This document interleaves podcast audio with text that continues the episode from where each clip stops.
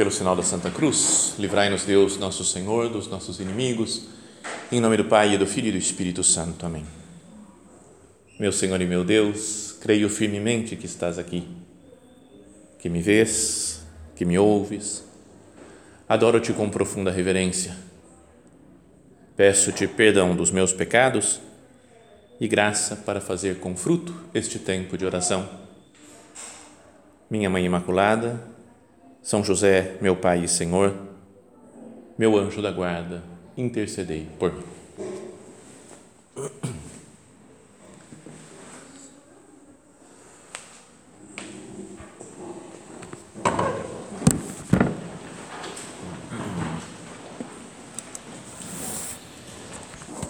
Nós estamos no mês de maio e é natural na igreja né, meditar um pouco mais sobre Maria Santíssima nesse tempo, que é um mês dedicado a ela. E por isso o tema do recolhimento também é focado em Nossa Senhora.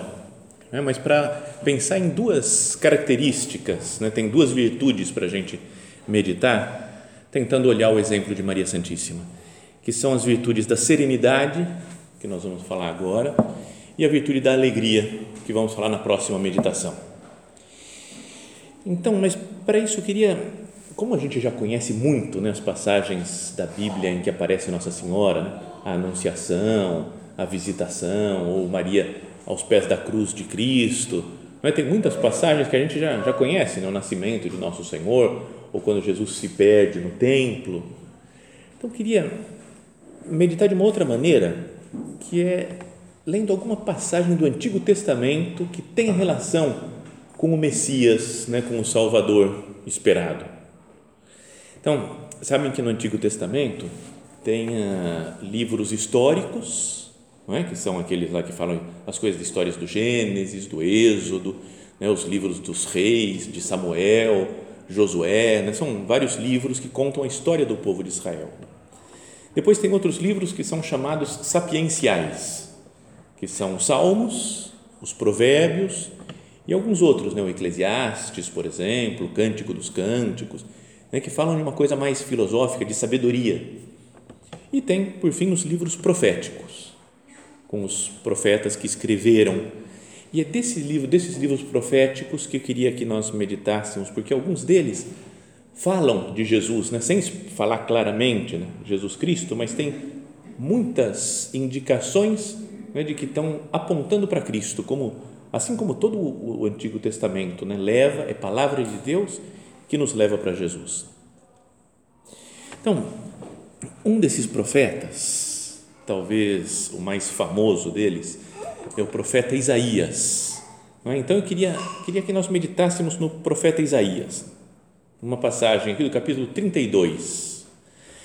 Esse homem viveu mais ou menos lá para o ano 700 antes de Cristo, né, 700 e pouco antes de Cristo, e é depois dos Salmos o livro mais citado no, no Novo Testamento, né, na, no, nos Evangelhos, nas cartas de São Paulo.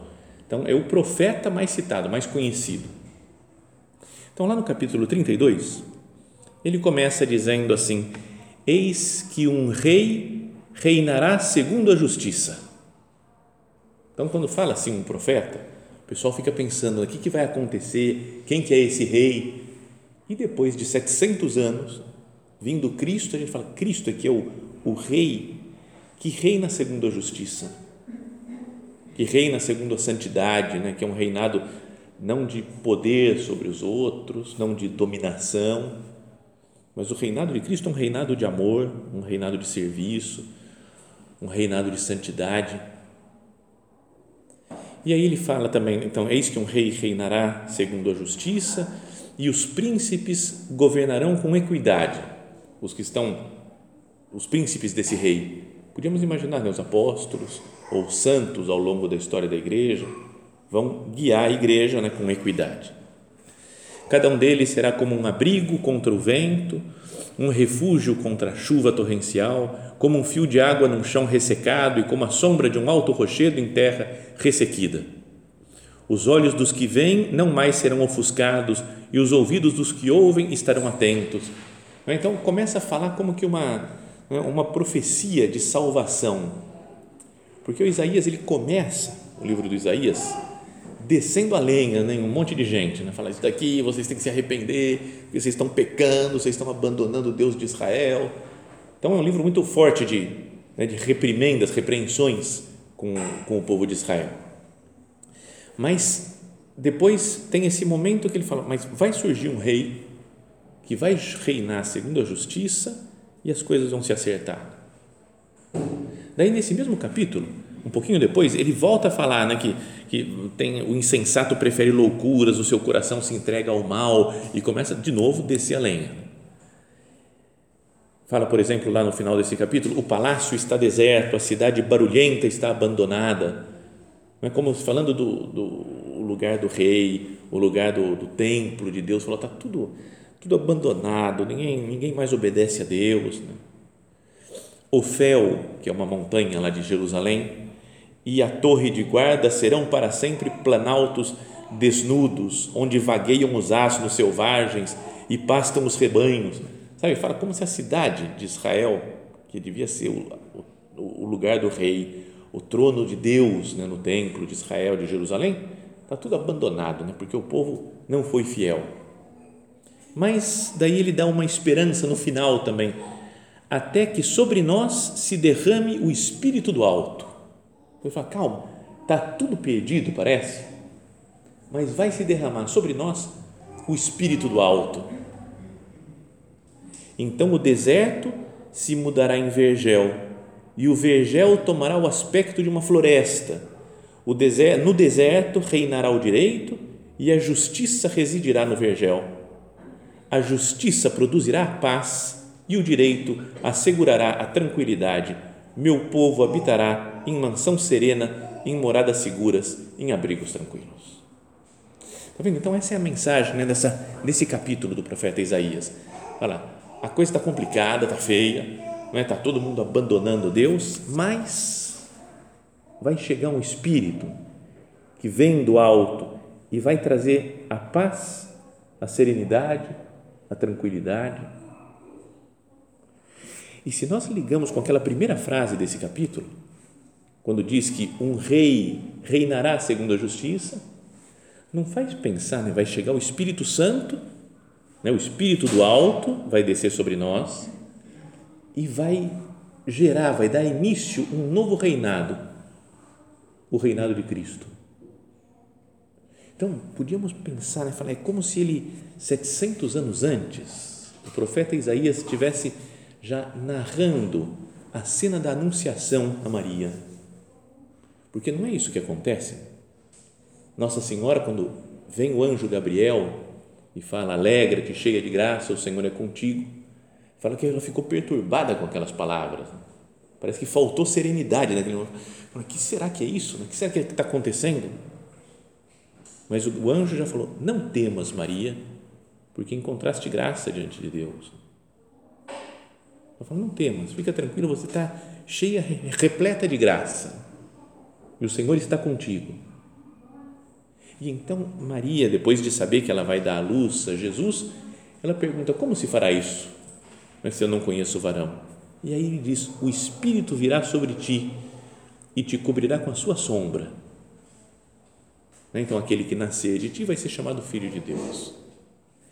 Não, é, não pode se falar assim, ó, até que então está tudo errado, o mundo no pecado, na miséria, na morte, sob o domínio do demônio até que sobre nós se derrame o Espírito do alto. Sobre Maria veio o Espírito do alto, o Espírito te cobrirá com a sua sombra. E nasce Jesus dela, que é o Rei, que reina segundo a justiça, que reina segundo a santidade. E com isso, diz, a justiça produzirá a paz e o direito assegurará a tranquilidade. Então, sobre isso que nós vamos meditar agora, né? sobre a, a paz e a serenidade que acontece na nossa vida, na vida, na história do mundo, graças ao sim de Maria.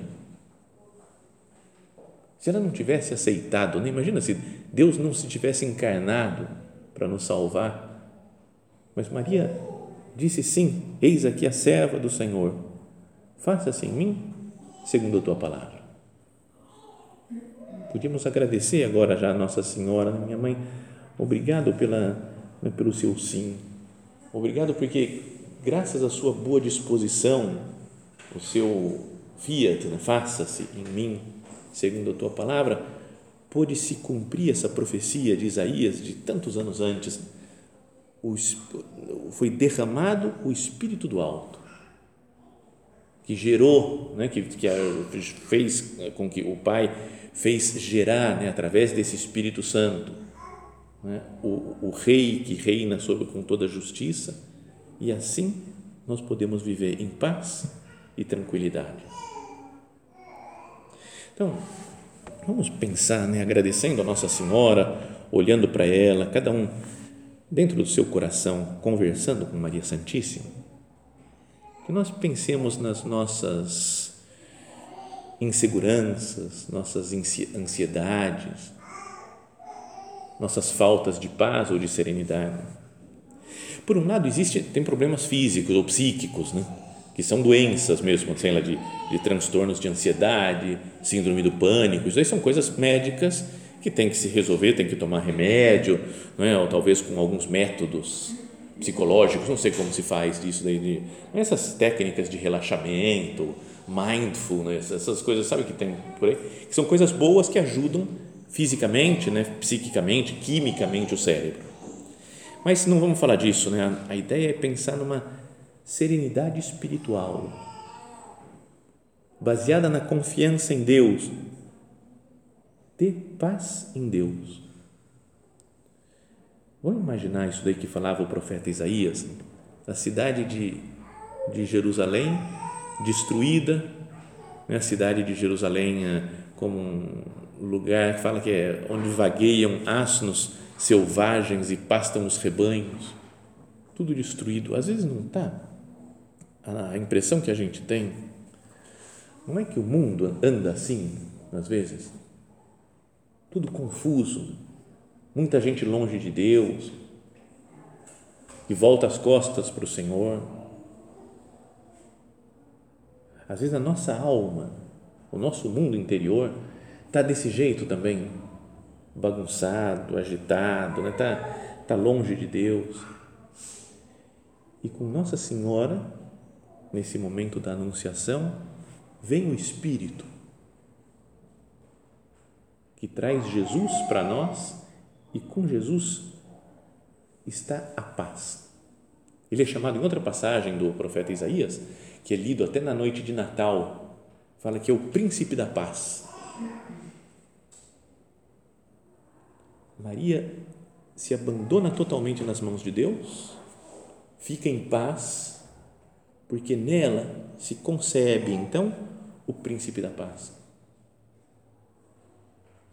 Ela fala: faça-se em mim segundo a tua palavra.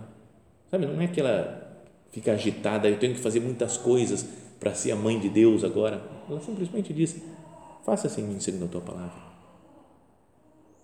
Não, não é isso daqui como que uma, é, um modelo de santidade, né?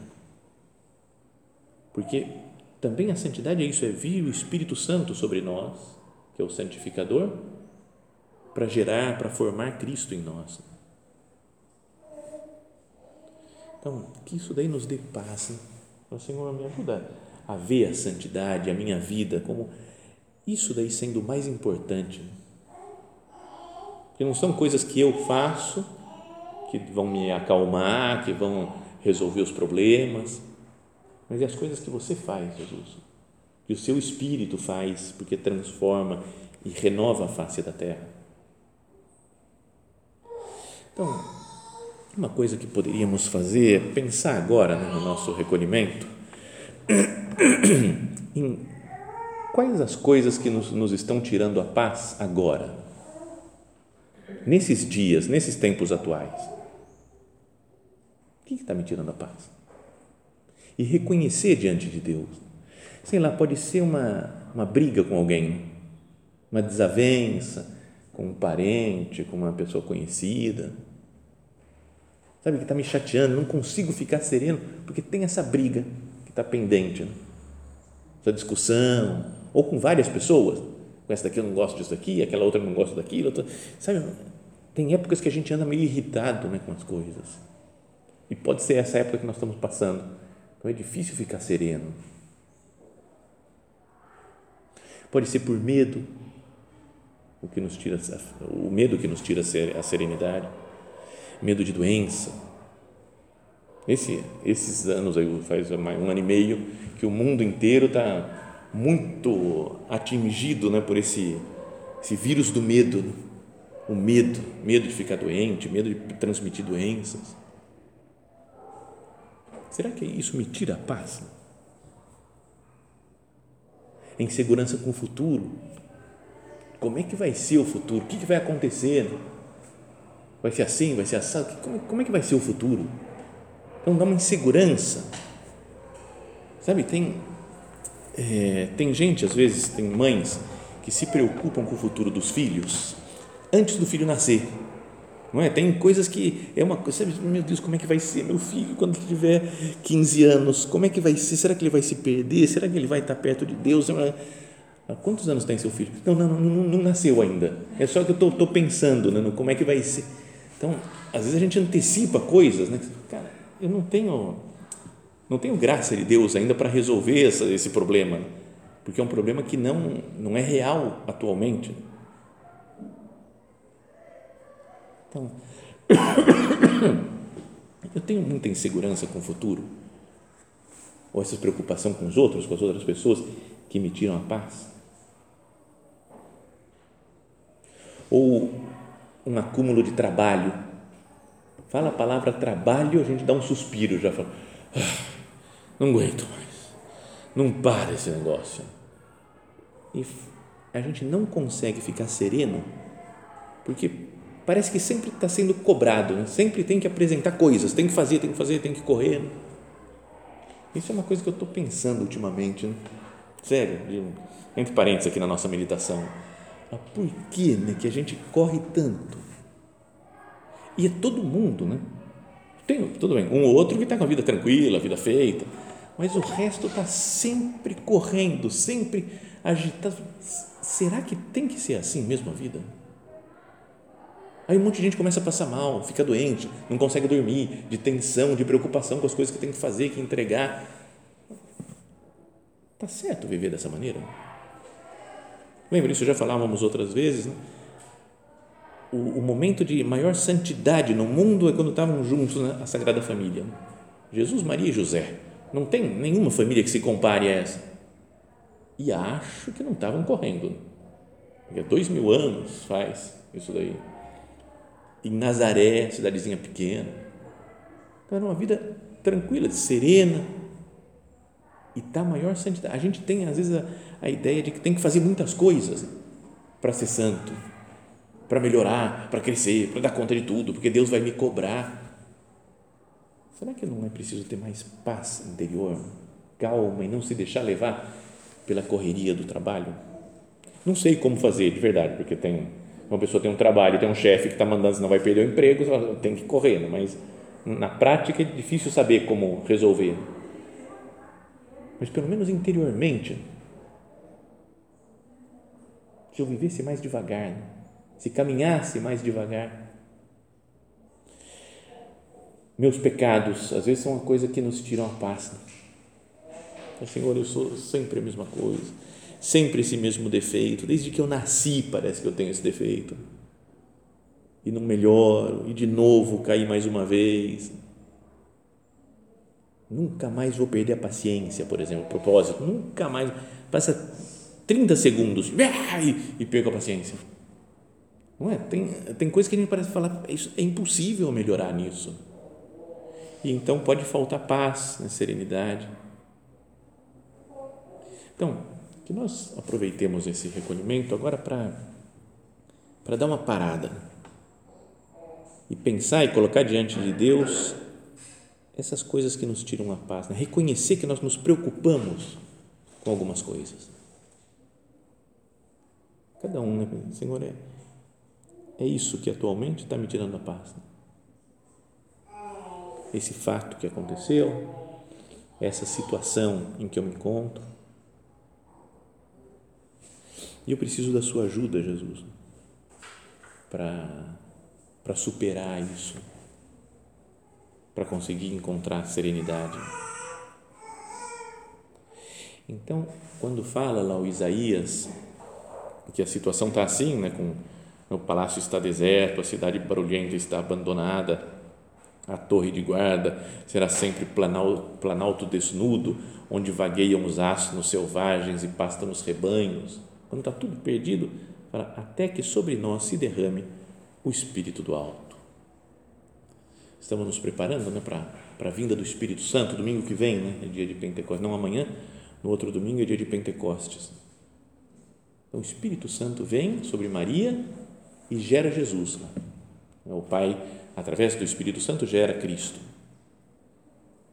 E é, ele é o príncipe da paz, falávamos.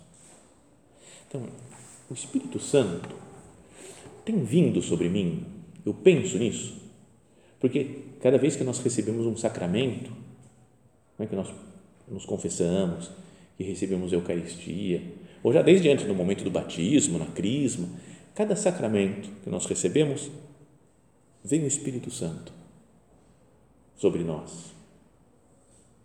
Então, não deveria isso ser uma influência de paz na minha vida? Ou é meio como se ele não existisse, né, o Espírito Santo? Isso daí, uma vez teve um padre que foi pregar uma meditação como essa e estava o São José Maria assistindo. E ele começou de um jeito meio arriscado, né? Eu não teria coragem de falar assim, né? Tanto São José Maria ouvindo, eu ia falar um negócio tranquilinho, normal, copiar umas coisas e acabou. Né? Mas ele parece que começou dizendo: já imaginou se não existisse o Espírito Santo? Fosse só Deus Pai e Deus Filho. E aí, o que, que ia mudar na nossa vida? Nada ia ficar na mesma? Ou não, peraí, o Espírito Santo é importante para mim. Ou eu vejo como uma coisa teológica, só ah, Pai, Filho Espírito Santo. Não. E então o pessoal acho que ficou pensando, falou, cara, o Espírito Santo existe de fato, é a terceira pessoa da Santíssima Trindade, e eu não dou importância às vezes para ele.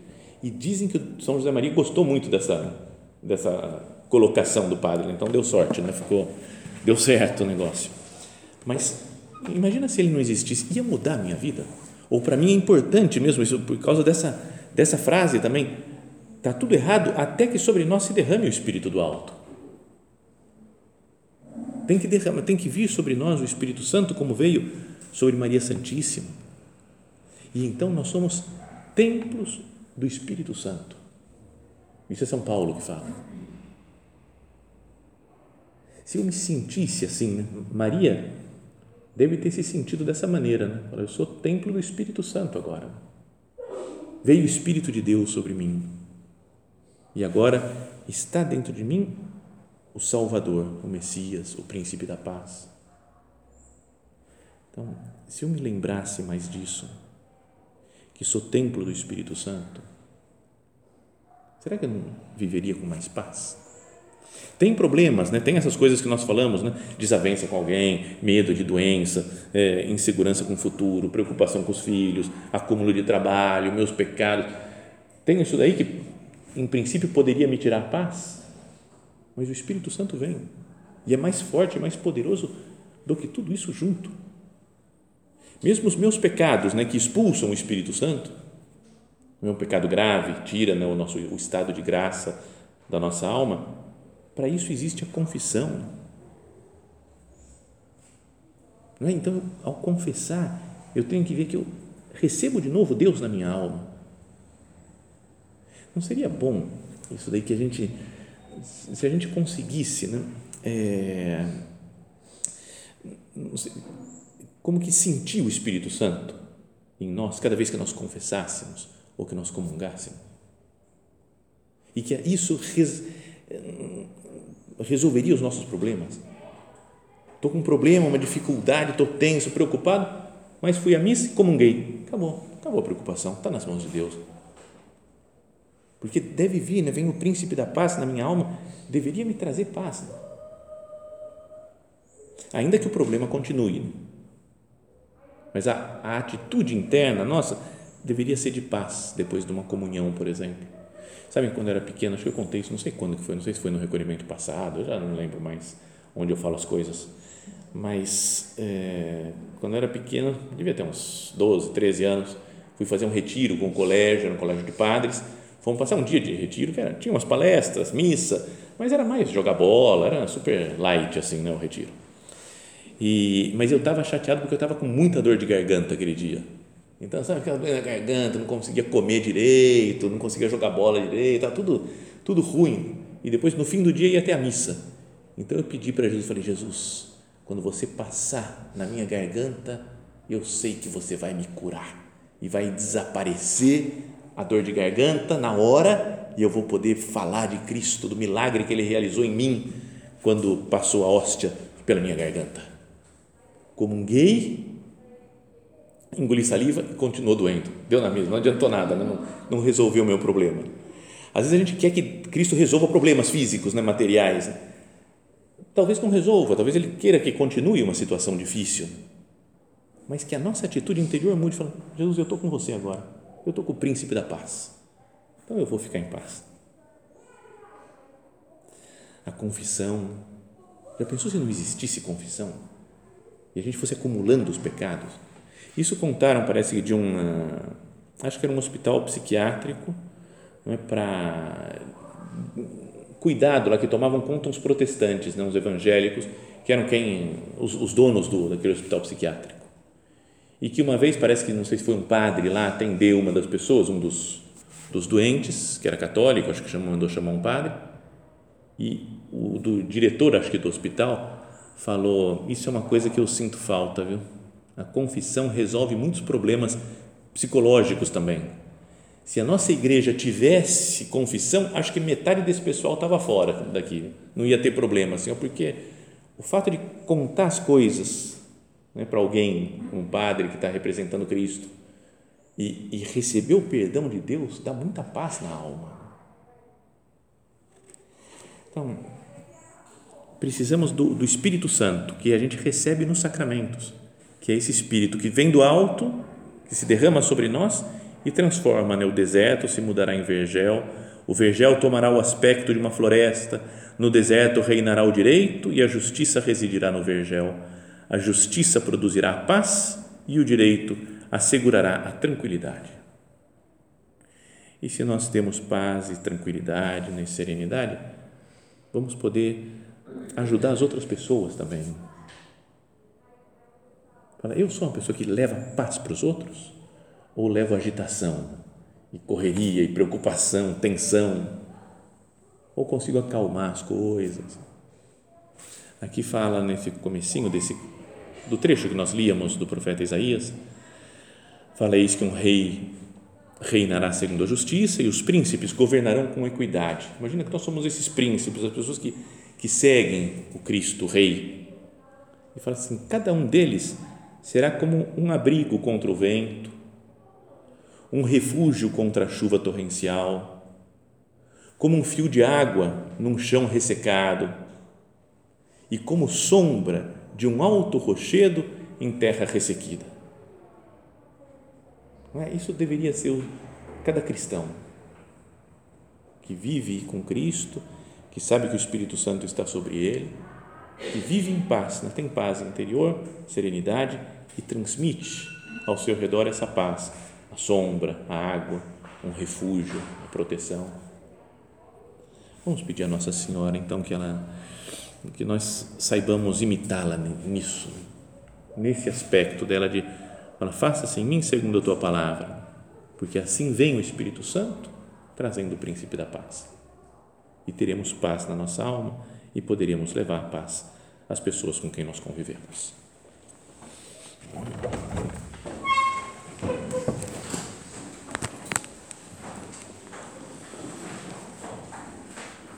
Dou-te graças, meu Deus, pelos bons propósitos, afetos e inspirações que me comunicaste nesta meditação. Peço-te ajuda para os pôr em prática. Minha Mãe Imaculada, São José, meu Pai e Senhor, meu anjo da guarda, intercedei por mim.